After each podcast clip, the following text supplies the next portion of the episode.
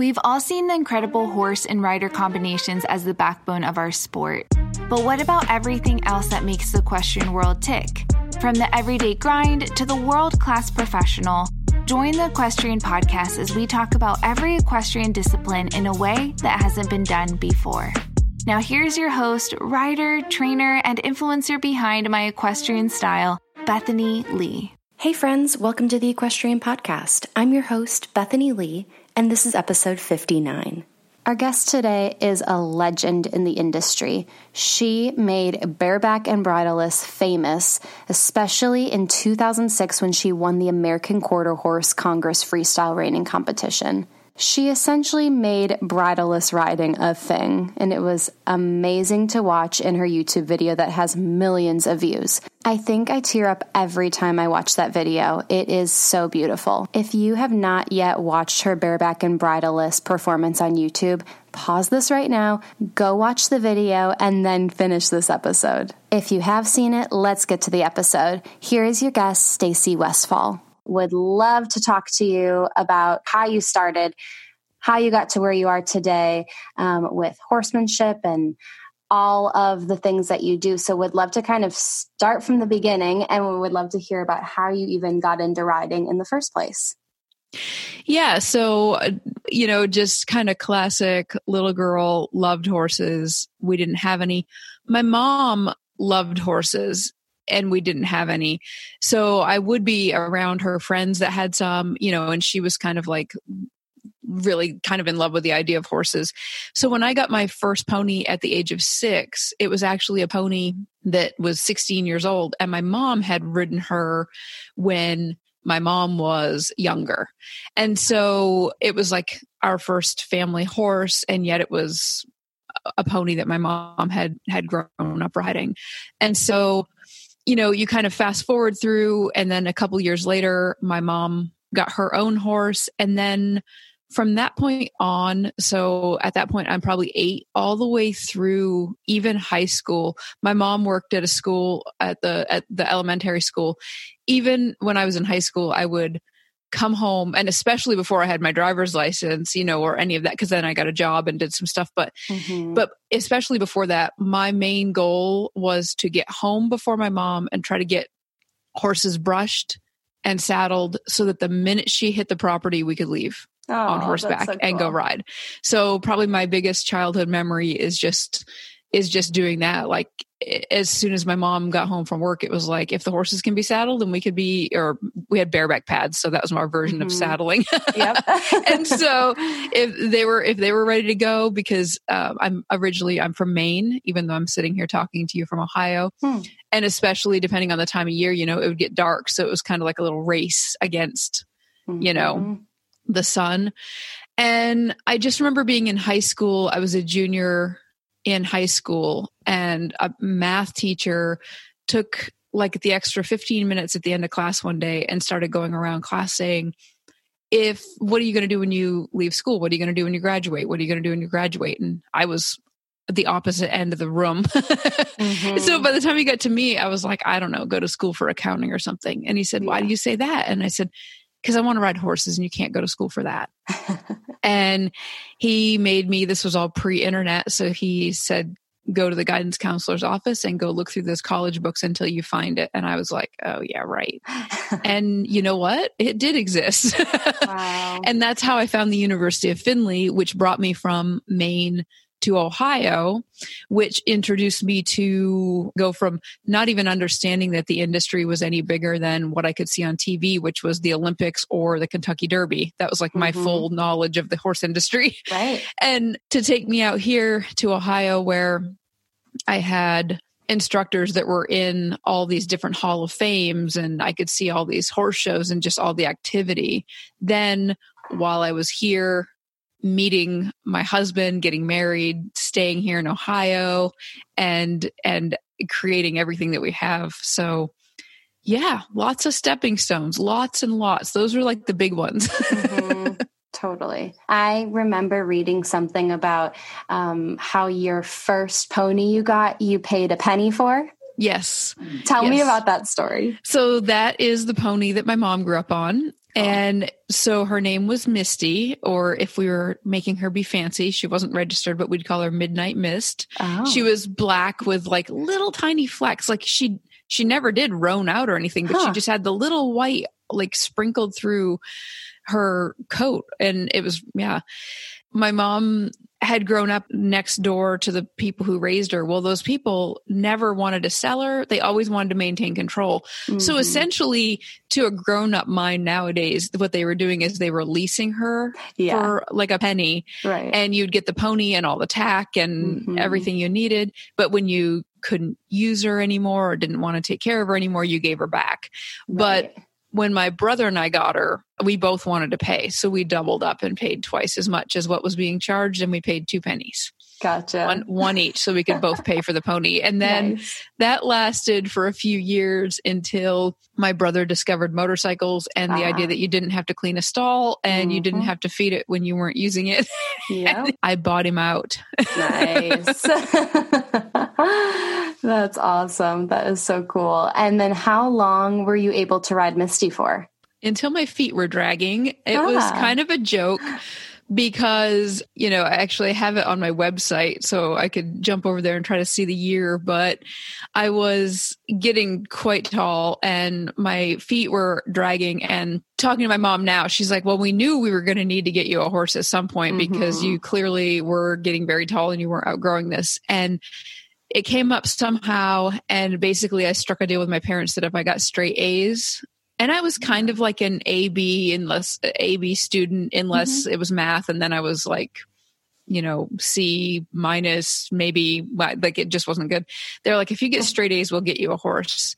Wow. And from my perspective it was like I would do anything and so but I had them write this little contract and you can kind of see that Uh-huh. on on the website page Oh, cool. and had them sign it because I was like, is this really true? And then I did everything I could in my power to get straight A's. And it's actually a more fun story from the adult version when I talked to them later because they were all like, you know, my mom worked at the school in the Uh-huh. lower she was down in like the elementary the, the down in like helping kids in the first and second grade but i was probably i must have been in like the sixth grade Mhm. sixth grade or so.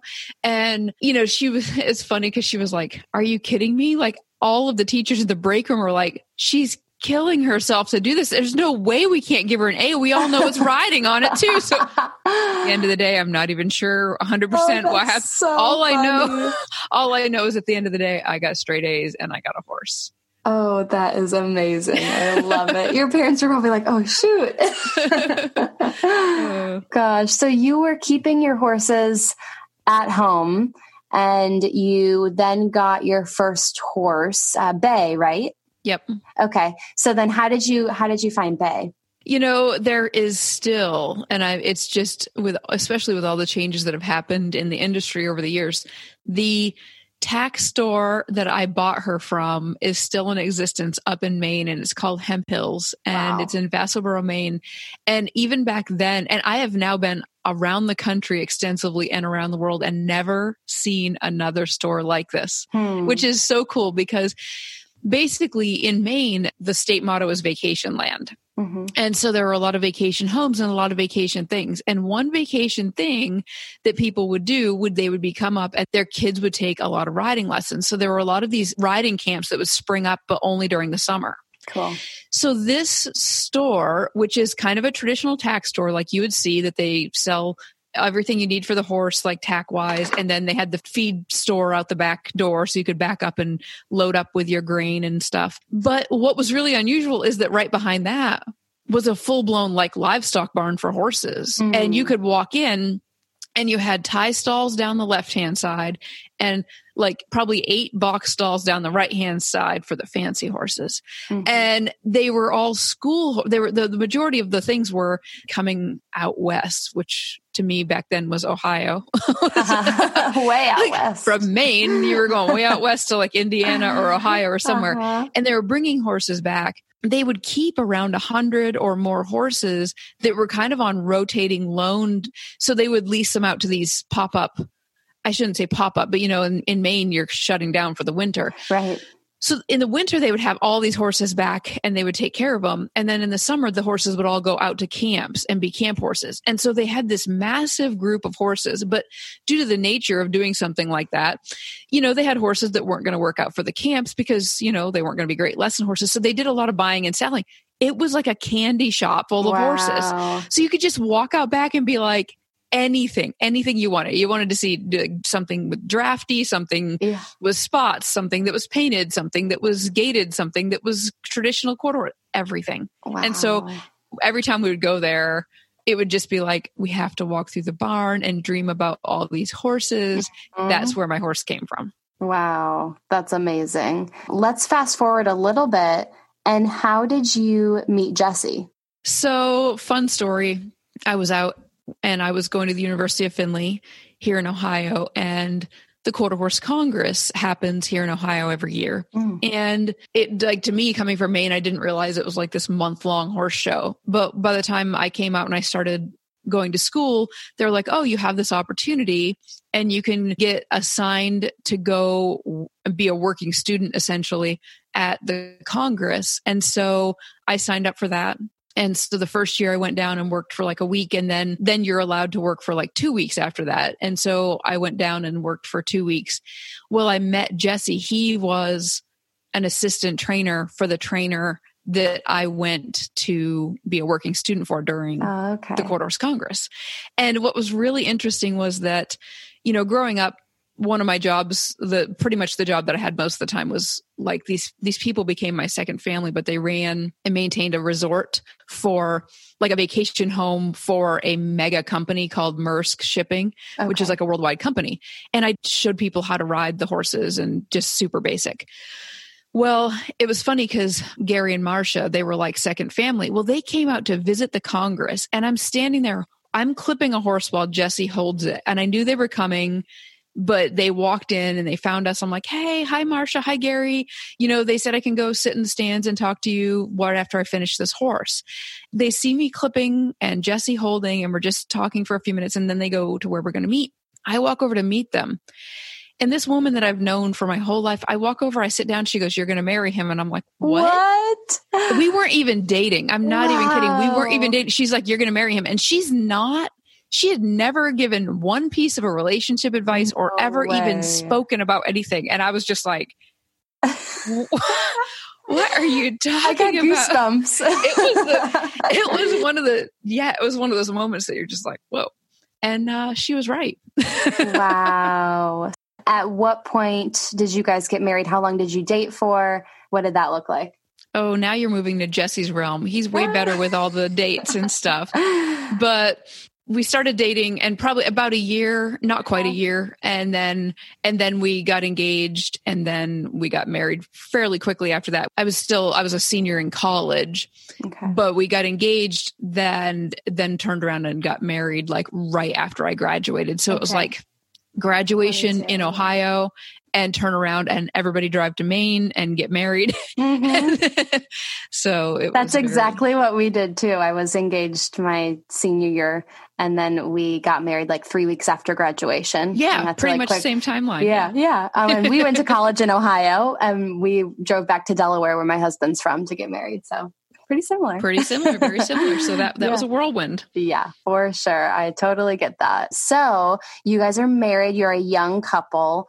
What does this look like for you guys as far as work? Were you still working in the horse world? What what did that all look like? You know, kind of interesting and and and one thing that I've I've talked about some, but I one thing that I think is kind of interesting is that so we got married right straight out of like me coming out of college. Mhm. he was already training. I was really clear that I want, I obviously I've, I've just graduated from a four year college with Right. horses and I really want to be in the industry, but I had worked for some different people, uh, you know, throughout my, my college year, you'd go away during the summer and go work. And one thing I noticed was that there were some women that were really said they wanted children and said that they really wanted to plan that but they were already kind of deep into the industry Mm. and they would have they would make comments like well you know, next year when it slows down a little bit or next year when this, then I'll, then, then, then maybe I can hire somebody to keep running this and then mm. I can have the mm. kids.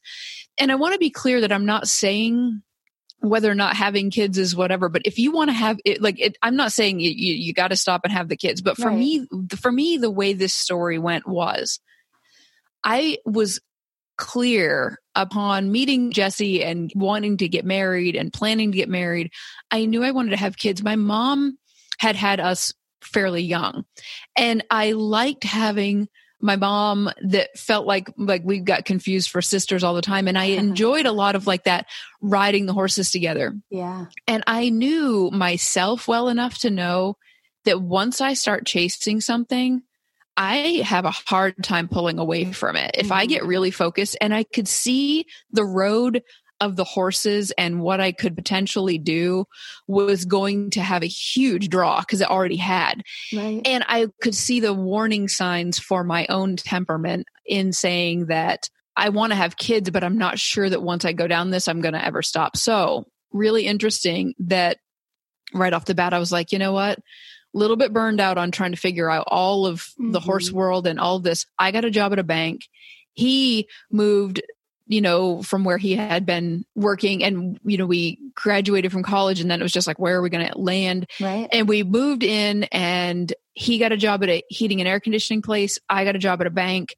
And it looked like we didn't have horses, but it was a little bit for me like an exhale. Like uh, I have a tendency to look at my life like chapters in a book. Yeah and it felt like we just finished you know when you have a book that's divided into like sections yeah. it was like a closing of one of those a huge section, sections. yeah, not just a chapter. Not just a chapter. This was like holy cow like i'm done with school. What the heck mm-hmm. does that mm-hmm. mean? Mm-hmm. and i just got married. What the heck does that mean? Right. And it was like turning one of those major dividing things. And so it was a pause and it was also really clear to me that i wanted to have the kids now.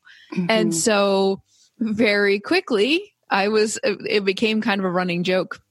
I remember Jesse bought a horse and Jesse was showing and and I was like pregnant and pushing this and then pregnant again and pushing the stroller and then yeah. pregnant again and and, and I was doing things that I could do while I was pregnant so I was giving 4-H riding lessons and I was doing different things like that and I was fine and happy with it because I'd chosen it but yeah. I just remember going to pick up a horse that Jesse had bought, but he was still working the second job. So I jump in the car and I drive over, and there's, you know, um, all the car seats in the back. And I think I was early pregnant. So it was like I wasn't showing that I was pregnant again.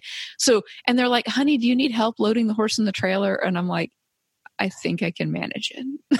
Mm-hmm. you know what I mean? Because mm-hmm. there was just that little bit of like, they, like, at that point, nobody even knew you know that I had anything gone to college or that I right. knew anything about even leading a horse, let alone you know maybe loading a young one on a trailer. So mm-hmm. it's actually I don't I love that I have that in my mind. I right. love that I have that experience. I love that I knew I was capable and that I also knew that I was choosing this other path for this short window of my time you know short window of my life that i'm stopping and honoring my body as it mm-hmm. like grows children right yeah. which is exhausting and huge. Yeah. and so it was just an interesting phase so.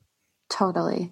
And during this time of having kids and and and kind of working through that role how much riding were you doing? You know or were you completely kind of off or taking a little break no, it went back and forth depending on which pregnancy it was. Like, yeah. so for my first pregnancy, uh, we didn't have a lot of the horses around because we, during my first pregnancy was when Jesse and I took in the first official training horse. So, I mean, when we got our quote unquote real jobs and, and weren't doing the horses, that lasted for like a few months.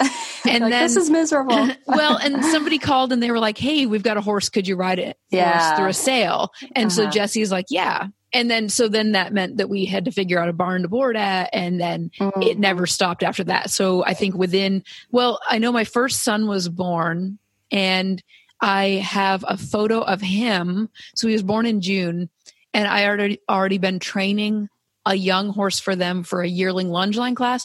So jesse's holding our son who is like two or three months old and i'm winning a yearling lunge line. Yearling lunge line had just started. The nsba kind wow. of stuff was just starting. And i was winning a yearling lunge line class. So you know i could do groundwork and do right. different things in a safe kind of a way.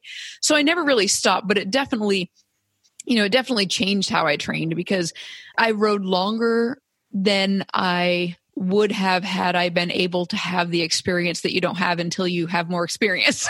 Mm-hmm. if you followed that, good, congratulations. Yeah. But basically, because I could start to feel like when I would ride, especially at um, a trot or a lope, I could actually feel those stomach muscles that if you read about it when you're pregnant, they can actually split mm-hmm. the your in the front of your stomach. And i right. could feel this odd pulling sensation.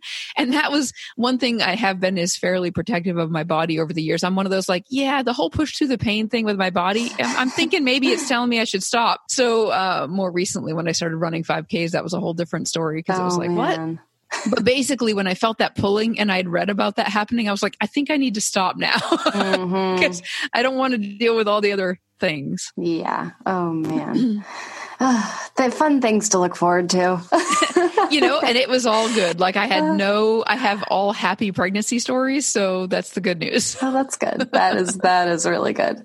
Wow. So you were, you were kind of working through this transition. You had been working at a bank. You had become a mom. You started getting in these clients at the barn. How was that transition from quote unquote real job back to your roots, like both you and Jesse with riding and training? I was a big follower of Dave Ramsey at one mm-hmm. point through like his whole thing. And I love how he says, you know, if you're going to change careers, it's good to pull the boat up to the dock before you take the leap. Uh, yeah. And so financially and everything else wise, it, it works out really well. So because I was listening to him and his stuff at that time, it was like, oh, that makes a lot of sense. So we were, we had the income of both of our jobs. And then when I had my first son, I never went back to a traditional after that. So mm-hmm. he was born, well, we'd already had, at that point, we had, I don't remember, but say like two or three horses in training. Okay. And it was like, hey, I have a little more time. We'll pull in another horse. Yeah. And what ended up happening was, and I think Jesse talked about it on the podcast where you interviewed him. Uh-huh. We ended up working, he'd get up in the morning, leave for his traditional job, and I would meet him at the barn and we would work until midnight and then yeah. he would do it again the next morning. And so what that wow. was though, that was us pulling the boat up alongside and it was like, okay, we have three horses. Okay, we have four horses. Okay, mm-hmm. we have mm-hmm. five horses. Okay, we have six horses. Okay, we have seven horses. Okay, this is unmanageable. Yeah. Holy cow, what the heck are you going to do? Like, right. this is a lot. And so when it became that breaking point, we actually kind of sat at that breaking point for a little while. And then we made the leap to buying a property where we could essentially move over and be doing this instead of at a boarding barn, doing it at our own barn. Mm-hmm. And did we have nine, seven stalls? We had seven stalls in that barn. And we, when we filled those stalls, then we did some like temporary, you know, like here's how we can keep a few more horses mm-hmm. here. And then when that carried it, then it, and then when we had a, we just had a waiting list, it was like, it became apparent we could immediately fill 10 more stalls if we had them. Hmm. So we built them and we took the leap. But realistically, wow. if you look, the boat had been sitting beside the dock and we'd been building addition after addition after right. addition. So yeah. Wow. Uh, for someone who has their own training program, what would be some advice that you'd have as far as like the number of horses or the number of clients? Obviously, it, it's a case by case situation, but you definitely experienced low number, crazy high number, and then my guess is you know you you're kind of always working your way to that happy medium. So, what have you found are some some tips for kind of finding your your sweet spot? you know it, you're very accurate in your observation and the reason it it's hard to find a sweet spot is because if you look at my progression over any 5 year period I keep changing and growing and my mm-hmm. business keeps modifying. So I went from I'm doing 4 H lessons and I'm not really riding much to I'm riding a lot and I'm riding, you know, this particular direction. So here's what happens is that if you have a program that is built on a lot of young horses or the phase i'm just going to put two year old to four year old years just so we have something in right. our minds you've got younger horses they take an immense amount of calories. They they literally eat you out of house and home when you're feeding them. Mm-hmm. And they also take a lot of time because you're in that stage where that's completely different than if you're maintaining, you know, if you're maintaining a 10 or 12 year old horse for a non-pro who wants to show, that horse physically mentally doesn't need nearly as much time because they're experienced. You're it's not like you're building a car from the ground up and you're like instilling like it literally installing all the programming. Right. And so so there's such a difference there that if you've got this young horse that's in that stage they easily take you know 2 or 3x the amount mm-hmm. of time that that older horse does. So if you've got a program built around maintaining older horses and coaching people at shows, well, those people are going to be coming and ri- coaching people in any way. Sure. Those other people are coming and riding. So it doesn't take as much physical time from you. So that's why it morphs. So every time you shift, but what you don't realize when you say yes to taking a horse in at the time, what you don't realize is that greener, younger horses that are, or problem horses or whatever the labels are that you have on them, those ones take up way more time yeah. than that older maintenance horse. And so you've got to decide what your program is or the balance that's going to be struck. You know, I'm going to have half my horses are going to be older maintenance horses and half my horses are going to be younger. Any any different mix is going to change your requirements. Yeah, that's a really good point. Okay, taking a quick break to talk about our sponsor, Thrive Animal Health. We all know nutrition plays a critical role in the overall health and performance of not just ourselves, but our horses but trying to choose the right products for our horses can feel overwhelming and too often like a waste of time and money. Luckily, there's EquiThrive. EquiThrive's line of nutritional supplements are developed with care and backed by science. From joint and hoof support to gut and metabolic health, and even electrolyte pellets, which really come in handy this time of year, EquiThrive has you covered. EquiThrive products are pelleted for easy feeding, they're free of added sugar and dyes, they are show safe, made in Kentucky, and they come with a 100% satisfaction guarantee. So head over to equithrive.com and use code podcast for 15% off your order plus free shipping. So to recap, that's 15% off, free shipping, satisfaction guaranteed. What are you waiting for? Visit equithrive.com today. That's E Q U I T H R I V E.com. Thank you so much, Equithrive. All right, let's get back to the episode. So let's, we'll fast forward a little bit. I would love to hear about the um, American Quarter Horse Congress, the the freestyle reining competition, because I feel like that is such a cool highlight, and that is something that you are very known for. Would love to kind of hear what your thoughts were kind of leading up to that event, and then the event itself, and and kind of the aftermath. I like that you used aftermath because that is what it was. so, you know, that one's it's kind of tricky to tease it apart. So I'll try to the best I can. Mm-hmm. The ride that you're referring to, the Live Like You Were Dying, bareback mm-hmm. and bridleless, was in 2006. And the first time I had done bridleless was in 2003. Okay. And so I'd done bridleless with a mare named Can Can Lena in 2003. Was and that a thing in 2003 or is this something no, it was, totally that was that was me giving it a shot and yeah. what most people don't realize because it's not really out there is that on the internet anyway is that the first one I did in 2003 was a total flop.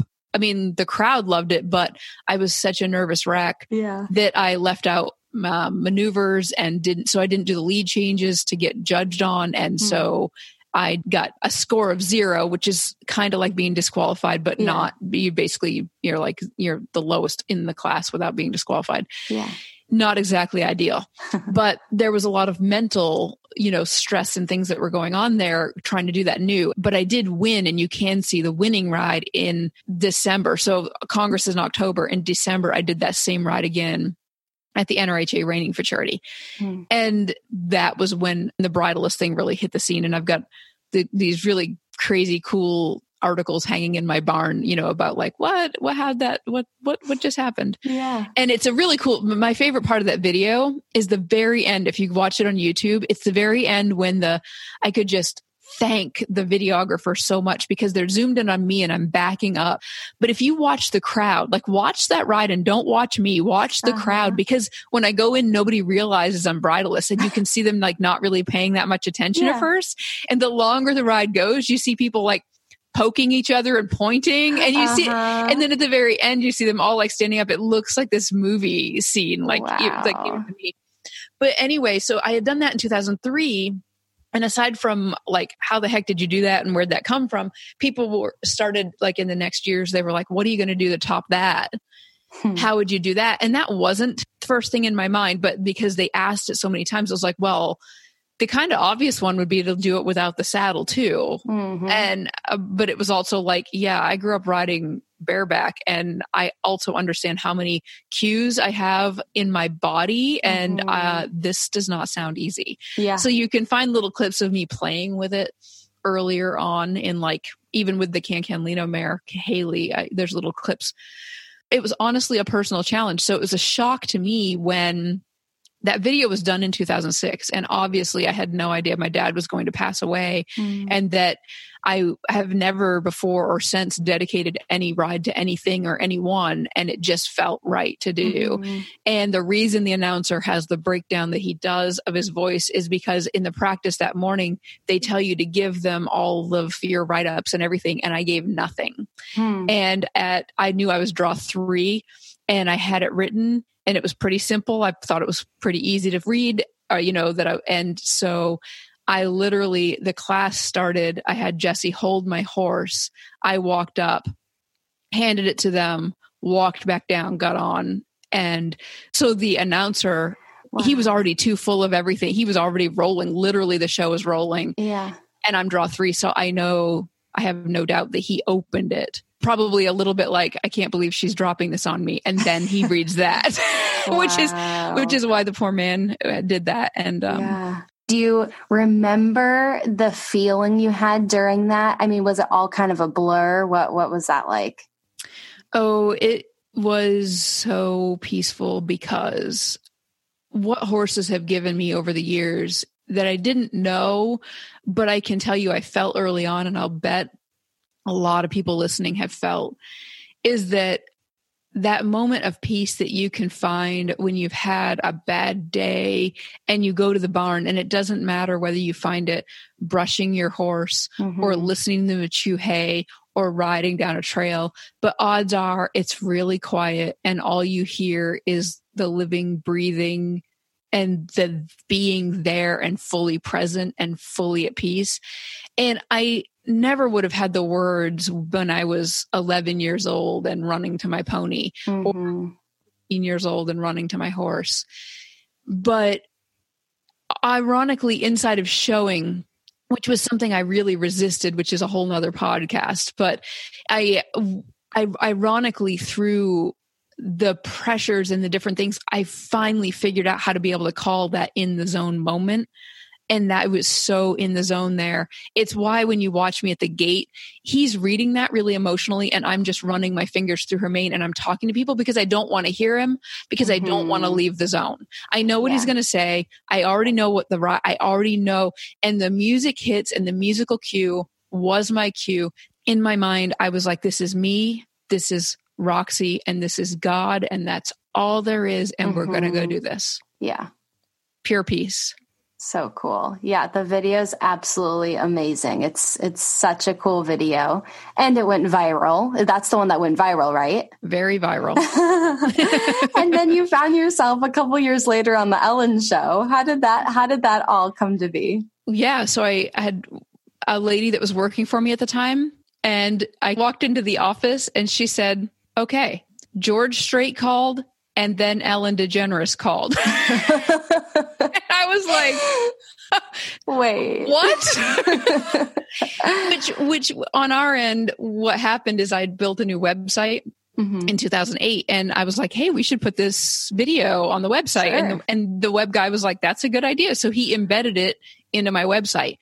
Embedding is not the same as like posting it on YouTube and then mm-hmm. embedding the YouTube link, but YouTube was still early then. And so he thought it was a good idea to host it like on like a self-hosting thing because you have more control and so he did Sure. well the day it went viral it crashed everything like i turned on the website got on a plane flew to california to do equine affair out there Mhm. and the lady that was working for me is like your website's down and i'm like what the heck like i just paid more for a website than i've ever paid in my life and I call him and he's like, let me look. And he goes, you had 250,000 people visit. And I'm like, and, and he's like, do you know what that means? I'm like, it sounds like a lot, but no. he's like, he's like, he's like, okay.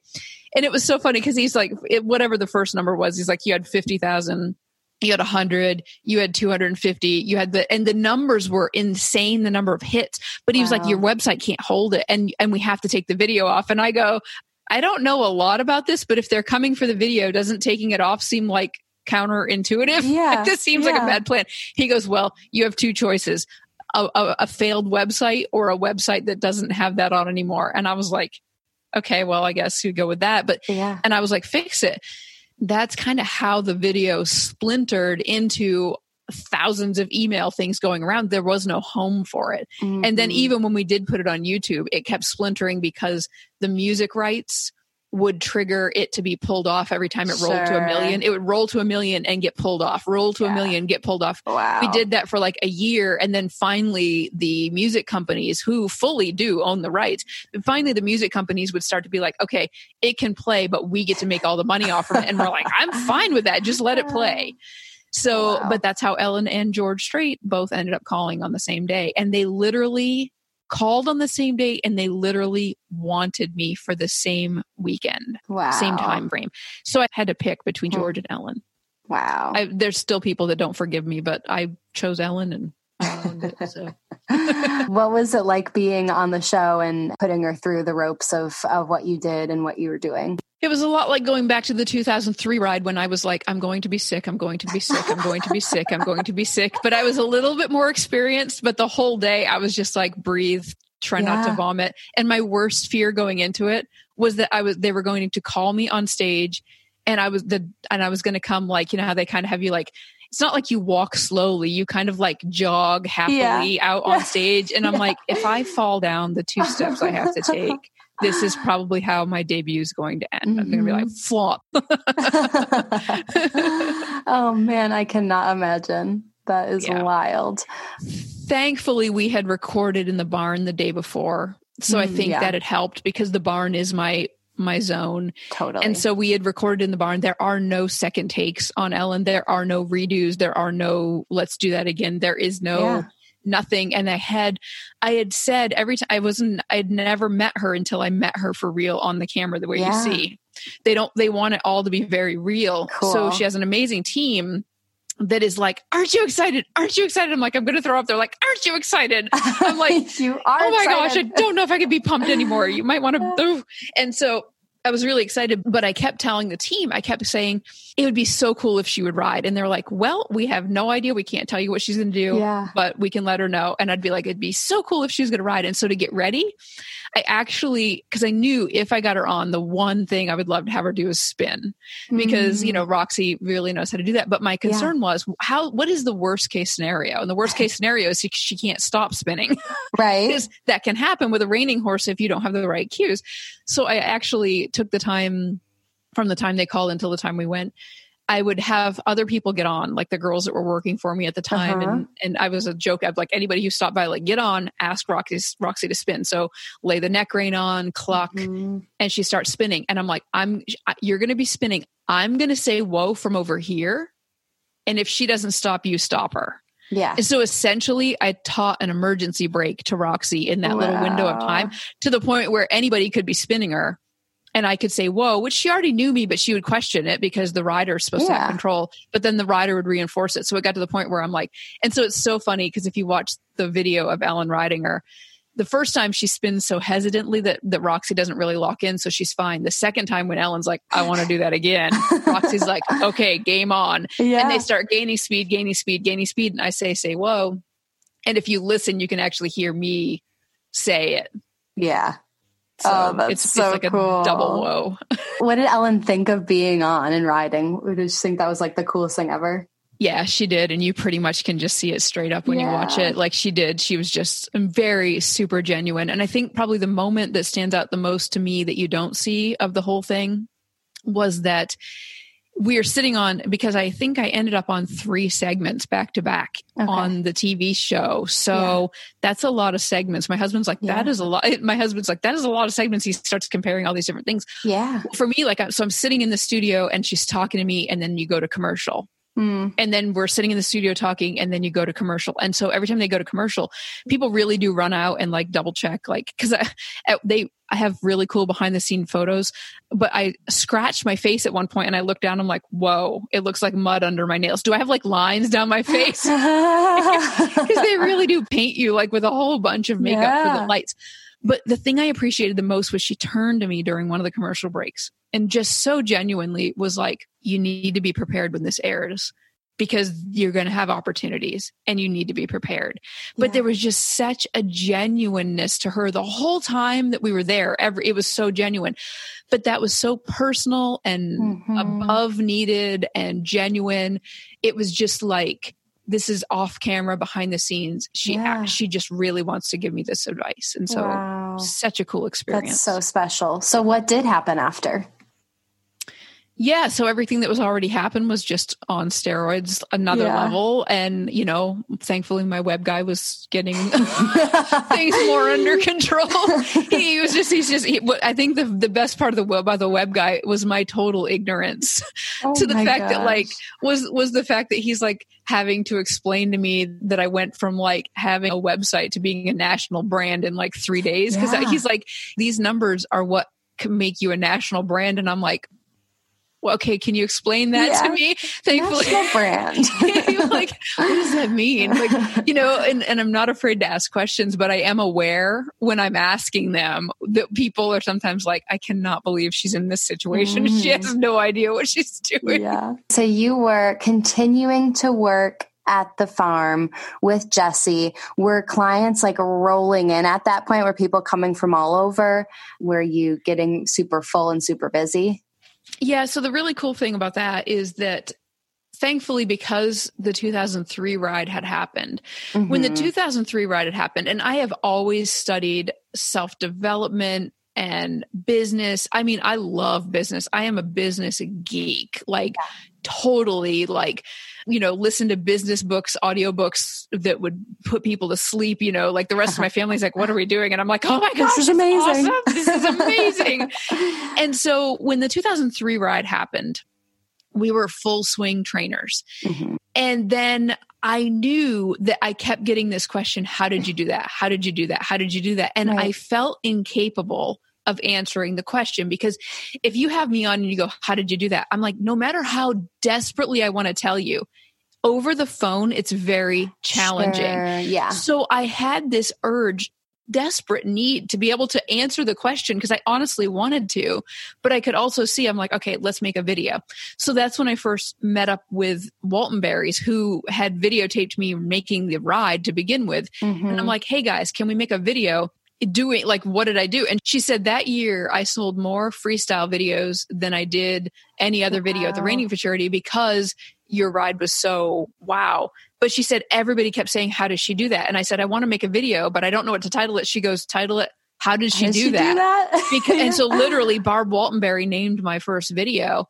And I just went out there and I, I was just like, if somebody asked me that question and I was going to answer it, mm-hmm. boom. And that is the video that's still online that's bridleless riding. How did she do that? Mm-hmm. Because it was just heartfelt, like, this is how I did it. These are the cues. This is what it did. This is what went down.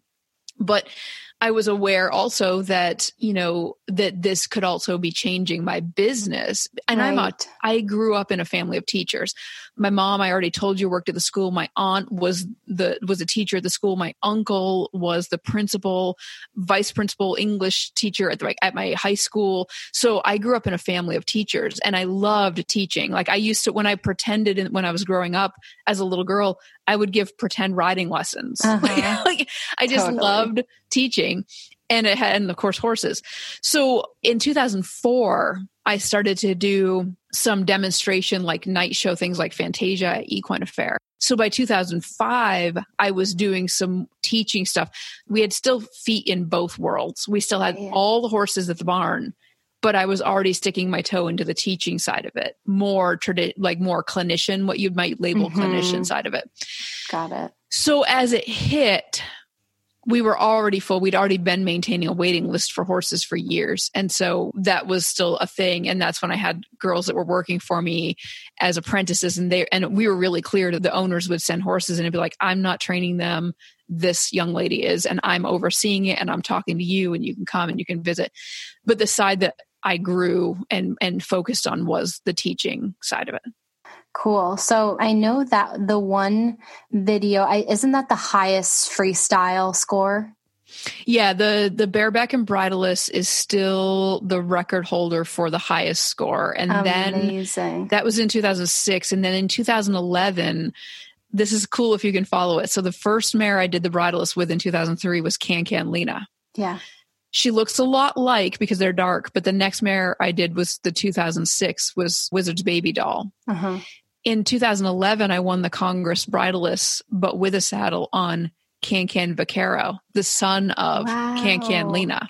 And the score I scored with him is a half a point lower than the score I scored with Roxy in 2006. Oh, that's amazing. Crazy high. And I, and everybody, people would be like, why didn't you ride him bareback and bridleless? And if you watch the spins, I did, I used the song from the Titanic Oh, nice. um, and so it's the cool. It, it's the only choreography I've done where I actually really timed something to the music, Uh-huh. and that was when that music drops down. It drops down to pretty much silence. I drop down to a walk, and when it bursts in, he could spin like a top, and he could spin a plus one and a half both directions. wow. And I cued him to spin and he's and he dropped into a plus one and a half and you can see it on the score sheets and he spins like a top.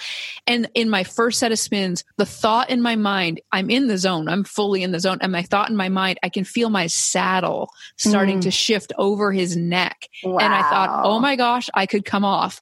And i said whoa which also i lost count. And i said whoa and i thought if i just spun less than four Jesse is going to really, because he's a judge, he's going to be. And then I went, You don't have time to think about this? Go the other way Yeah. spun the other way, finished it, but he could spin like a top. And I had to choose going into that. If I do bareback and bridleless, I have to tell my horse, don't give me your full because I can't ride it. Yeah. So my choice was take the saddle off and go in there and show that I can ride this horse without the saddle and without the bridle, but that the horse, but I have to hold the horse back. Or I keep the saddle on because then I might stand a chance of staying on. And I show the horse fully what he can fully do even Mhm. though I know people won't view it as strongly because I have the saddle. totally. But I chose Yeah. for him, so that's what I did. Wow. Yeah. So cool. Shortly after you were inducted into the Cowgirl Hall of Fame. Yes, Wasn't that like the following year? yes. That's amazing. You know, I, it is so cool, and I told you at the beginning that I view my life as chapters, Mhm. and there are times that I flip back through the chapters and have a hard time realizing it's my story. Yeah, that's, I mean, it's been some pretty incredible moments in your life. And, and obviously, I think right before that, you had, uh, Roxy had passed away, correct? Yes. So uh, that must have been such a bittersweet time. you know what the whole thing that really made it was my horse bay that first Yeah. one she was getting up there. She was like 32 and she had been Mhm. having trouble getting up in the winters and she was in maine with my mom and my mom kept telling me and i told my mom we've got this trip to australia planned. When i come home i'm flying home it's not fair to either of you she had severe arthritis in her knees Mhm. and and it, she can't make it through another winter if you can't Right. have this stress of like finding her frozen in the snow Yeah. if you leave and you can't get her up without getting friends and we I'll come home and we'll make that decision and and and I'll and I'll be there when we put her down. Mhm.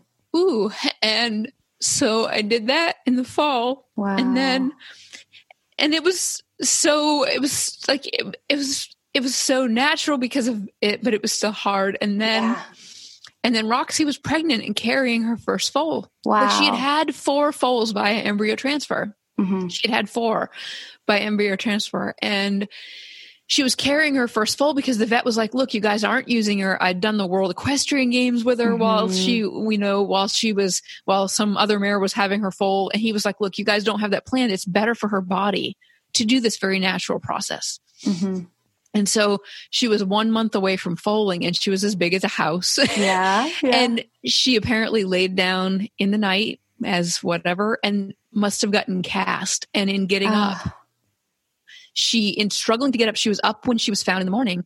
And she, but she had torn, essentially torn both of her stifles to like an 80 and 90% tear. Oh, gosh. But of course, she was just standing there looking painful. But in the next three days, it became like she got to the vet clinic and was standing there when they hydrated her her that's when the first stifle ripped out and the second the first stifle went the second one did too mm. and they had to hang her in a sling and the vet was like look greg who owned her he said look greg she's hanging in a sling if she was not pregnant we could try to hang her in a sling for months and we could try to rehab this yeah. but inside of the next few weeks we're going to have to cut her down out of the sling we're going to have to take her out of the sling and we're going to have to deliver this baby c-section yeah. due to all the damage that's happened. And this mare is going to be in pain yeah. from now until then. And this, and she's not going to be able to hang in a, this is all bad. And so they did the best for her, which was delivered the baby C section mm-hmm. and euthanized her. Wow. And the baby did live. He was too underdeveloped. He, yeah. he wouldn't breathe. They couldn't get him to breathe on his own. So it was shocking to have wow. that happen. And then I'm processing the shock of that. And within a month, the horse that I had just won the Congress with, Can Can Vaquero, came in out of the pasture. And I was at the grocery store and Jesse called me and he said, I brought the horses in and Vaquero just looks slightly drunk. And I said, never say that about a horse. Mm-hmm because when I went to college and you were learning, the only things that come from that are like EPM neurologic or right. neurologic, like wobbler. I said, right. never use that phrasing. And he said, okay, well, you get home and you see what you think. And I got yeah. home and I was like, oh my gosh. And long story short, um, two trips Rood and Riddle later and an, and an MRI. Uh, oh, actually, that's the wrong name for it. Myelogram Okay. They inject the dye into the spinal yes. column and then they can do an x ray that's essentially like a contrast reverse x ray. Mm-hmm. We found out he had a bone spur in his neck that had been growing inward. So instead of it being a pinched nerve thing, it was like he was very bridally looking. Like he would mm-hmm. bridle, he looked like he was pretending to be an Arabian. He'd be like yeah. carry himself off. Well, that would also apparently like severed his spinal column.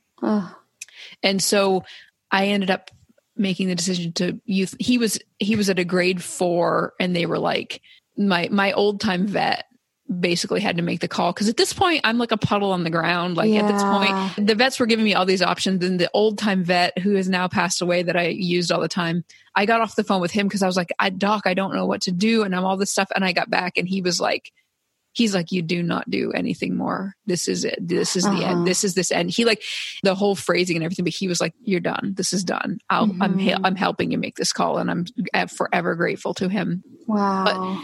But that's when I didn't want to go to the barn anymore because I was yeah. like, holy cow, those in, in a matter of months, all three of those horses in that short of time. But um, I won't go fully into it, but um, that's where my minis entered my life. And oh. I adopted I, I, I, didn't adopt. I, I went and bought two minis off Craigslist that were little wild things. And I told my husband, I'm like, these are therapy minis. And my husband was like, you're getting into therapy. And I was like, no, they're my therapy. They make me laugh when I go to the, when I go to the barn, this little ornery mini that stands on yes. her hind legs and threatens to take me down. And she's yep. like looking me in the eyes. I'm like, I need something. I need that. Yeah. I need a little wild mini. Uh-huh. Oh, so that I mean, I minis are so like weird and quirky that they always. we have a few at the barn. It's like every everyone always smiles when they're around. That's right. It's, it's so good. So then after that point, you guys you hit the road, right? Didn't you guys? I remember Jesse telling me that you guys like sold your house and then you had like an RV and mm-hmm. drove with all your kids. I yeah. mean that must have been with all three kids. I homeschooling imagine. all three kids and a horse trailer behind it. Wow. Yep. So what was the plan? What was the plan there? You know, it was it was another really super cool moment in life where when we bought our place, we were like, this will be awesome. And we can live here for like five years and then we can buy the real place that we want to live for the uh-huh. rest of our uh-huh. wherever. And we had no idea what we were saying at the time. And so, you know, we looked up 14 years later and we were like, we hadn't planned on being here. and it was the coolest thing. And it was the closest that I can say that of this total walk of faith because it was like mm-hmm. both Jesse and I very clearly had this feeling that we didn't th- this belief that this isn't where we're meant to be. Okay. And neither one of us knew where we were supposed to be. Mm-hmm. and that went for a little while and we were like we don't know where we're supposed to be but we know it's not here. Okay. So in our minds we were like so the logical thing to do is to sell. Yeah but to sell without any idea where you're going is actually not one of the more conventional things to do. Right. Especially yeah. when you have three kids and a barn full of horses and all this stuff. Yeah. But we took that walk of faith and I actually the the motorhome company when we ended up in the motorhome, we had t-shirts made that say wandering Westfall tour. Cool. And I said it was like our wandering in the wilderness phase where we yeah. were like, you know what? We don't know where we're supposed to be, but it's not here. So we're selling here and we're going to mm-hmm. wander until we are called to where we are supposed to be. Cool. And you landed in Ohio, right? Is that Yeah. Okay. We landed where we're here where we are here in um, Perrysville, just outside Loudonville, Ohio. Cool. Yeah. So so what does life look like for you now? I love my beautiful mixed up life where if I have to describe it, like it's it's hard because it swings. There's so many different things. Yeah. So I live in a little cabin on a hill. I podcast out of my closet. Uh, mm-hmm. I ride only my own horses now, although I say that and I keep telling Greg, which you'll recognize the name. He's the one that owned Roxy. Uh-huh. I, I, I'm like, Greg, you should stop breeding because I keep buying your horses. Yeah. so I now have riding a granddaughter of Roxy. So one of the mares that uh, had been the, Roxy's daughter via embryo transfer. Uh-huh. This is this is out of that mare, and so I've got a granddaughter of Roxy cool. that I'm riding. She's the one that I was a world champion with with in the Western Dressage last year. Yeah, and then I have a daughter of Can Can Vaquero, granddaughter of Can Can Lena wow. that I ride. And so I ride my own horses. I teach clinics. I do, I just released a brand new online training course, which blows out of the water any teaching I've ever done before in my cool. life. It is, it's like a multimedia experience because mm-hmm. I know how to do video. I know how to do audio. I know how to do teaching. I know how to do training. I know the pieces that people are missing and not seeing. I know uh-huh. why they're uh-huh. not seeing them. And I was able to capture all of that. And that's my goal for the year is to create four new online courses that teach in a way that I've never seen done. And people who are seeing it are like, I've never experienced it like yeah. this before. So it's super cool. That's so cool that you're able to combine all of those components. And it's similar in my life. I knew that I had all these different passions and yes, loved riding, but also loved a lot of different avenues and, you know, like media and creativity and mm-hmm. photography and videography and finding something where I could put all of those pieces together. It's so funny how for someone who has been given those gifts, you don't really think it's just kind of your second nature. Yeah. And then when other people come to you, they're like, this is revolutionary. And it's like, this is just normal, you know? But um, yeah, it's pretty amazing to see what you have all put together and love your online courses and your podcast and uh, just amazing uh, knowledge that you are giving to the rest of the community. Would you say that there's an area area of the industry that you're particularly passionate about that you feel like the rest of the industry either doesn't know a lot about and doesn't talk a lot about? I mean, obviously, there's components that people don't know a lot about, hence your educational pieces that you're providing people. But what would you say would be a topic or two that people don't talk enough about? What a great question. When I started doing my podcast, I really wanted to give a lot of thought into how I was going to walk into it and what the goal was. And mm-hmm. one of the things that came really clearly to me, and you can very clearly see in the first four seasons, is that I have this four square model. And so if you literally just picture a plus sign in your mind and then you look at each one of those corners as a quadrant. So in each quadrant, one is the rider's mind, another the rider's body, horse's mind, horse's body. Mm. So we've got these four quadrants. And that is everything you're going to experience in the horse happens inside of this model. And what's interesting when you look at it in that framework is that you can start to see how those interact among each other. Uh-huh. So it means that I can have something going on, like I go to load a horse into a trailer. Well, I've got a thought or a belief or an opinion or experience that's creating some kind of thoughts in my mind when I lead the horse to the trailer. My body has a certain amount of experience of handling the tools or the horse. Mm-hmm. The horse brings its own, you know, mind and body. I read its body a certain way to try to interpret its mind. And it's this interplay between these four quadrants that is the way that I view the world.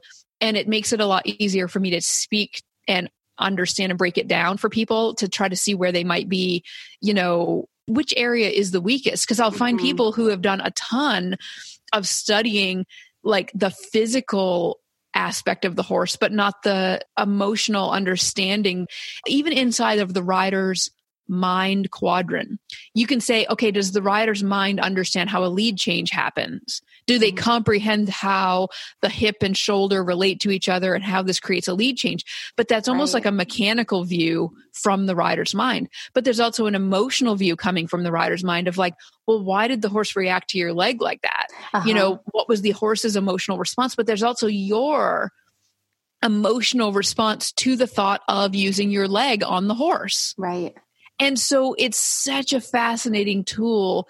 And so it's this dance between the four quadrants. But if I had to pick one that I think is the most underserved, you know, I think on a day to day basis, I do question how much people do physical training of themselves outside of their horse Right. meaning like exercise and, and fitness level because you your horse is going to be limited by you if you don't have that Mhm. and you can put your horse in training and have a trainer do the physical side of it but you need to be there too but if i had to pick one quadrant that's actually not necessarily it i really think it's the rider's mind Hmm. i really think it is that awareness of when you go to load the horse in the trailer if you've got a belief that horses are scared of being in small dark places you Uh-huh. transfer that onto the horse totally. and some of these are more obvious, but some of these are so subtle. Oh, some yeah. of these are so subtle that the further I go and the more I do. So when I took up traditional dressage, you know, a few years ago and really like threw myself in last year and went like, and earn my bronze riding my little quarter pony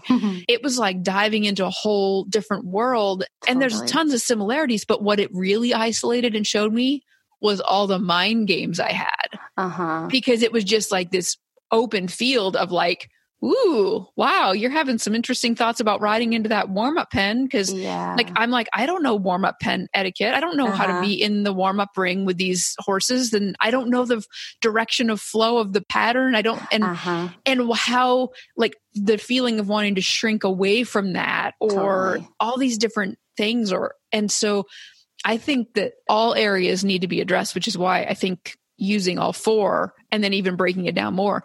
But the mind quadrant alone contains multiple layers. Totally. Yeah. And that's like a series of podcasts in and of itself.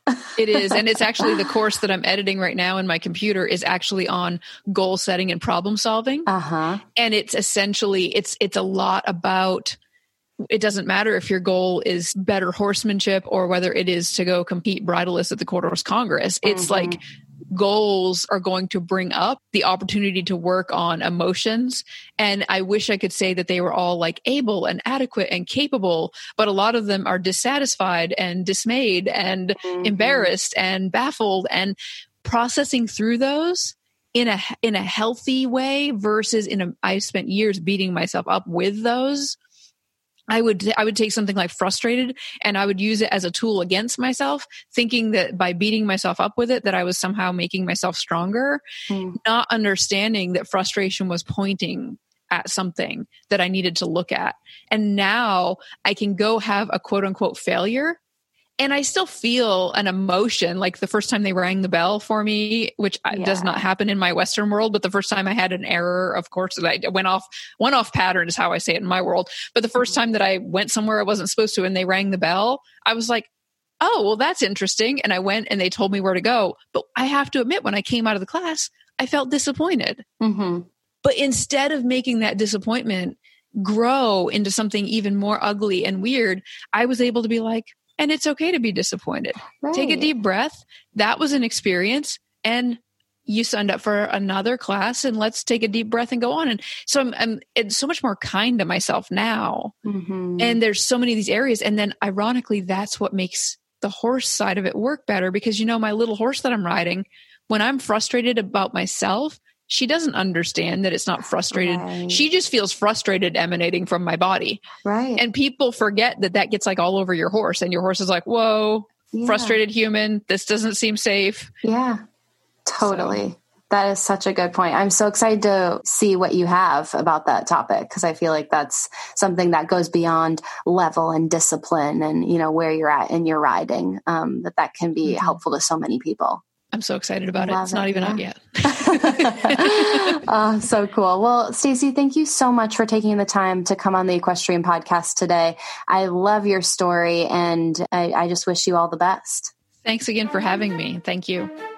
All right, that is all I have for you today. Thank you so much for tuning in. If you liked what you heard, please take a minute and write a review on iTunes. I would so appreciate it. It helps people like you find the podcast and it helps me get some killer guests. Thank you so much, and I will talk to you next week.